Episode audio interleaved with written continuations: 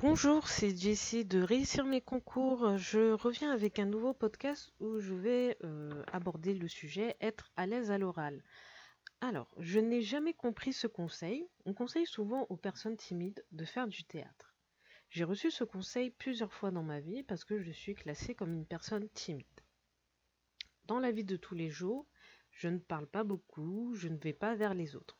Je donne l'impression de fuir les interactions sociales.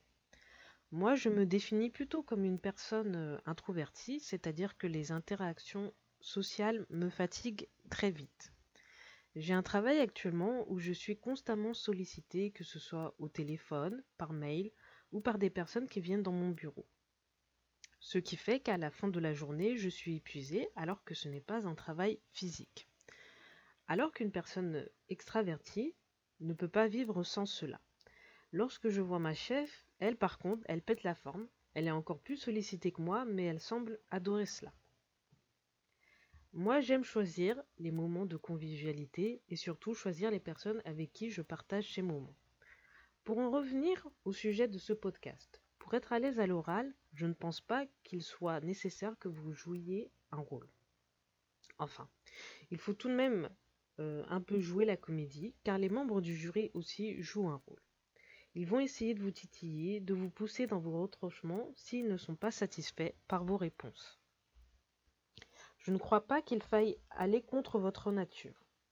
Si vous êtes, d'un naturel calme, restez comme tel. Si vous avez déjà lu plusieurs rapports de jury de concours, ce qui est souvent reproché aux candidats, c'est de ne pas suffisamment affirmer leur point de vue.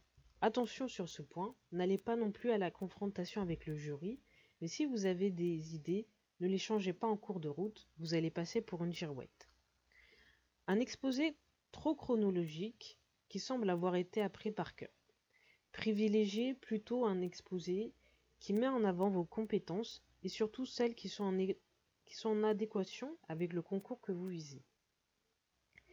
Et également, une méconnaissance de son environnement professionnel direct et indirect.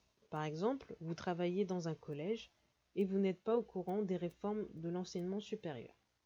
D'ailleurs, actuellement, il y a la réforme de la sélection à l'université avec la loi OR. Pourtant, les universités et les collèges sont attachés à l'éducation nationale. Donc, euh, euh, ça fait partie de votre environnement professionnel euh, direct en réalité. Quelques conseils que j'ai déjà donnés à des candidats.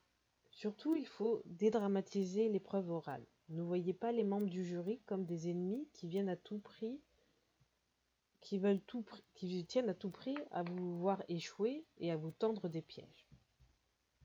À la veille de votre oral, détendez-vous, n'ouvrez pas vos manuels. Quelques minutes avant l'oral, respirez profondément et surtout tout au long de l'oral, gardez le sourire, quoi qu'il arrive. J'ai mis au point une formation pour vous aider à préparer votre présentation orale. J'ai voulu en faire un programme interactif où à chaque fin de module, vous avez un exercice à réaliser que vous m'envoyez par mail. Il y a six modules. À la fin de ces six modules, vous serez en mesure de construire votre exposé. Le lien de la formation est dans la description du podcast. À bientôt Jessie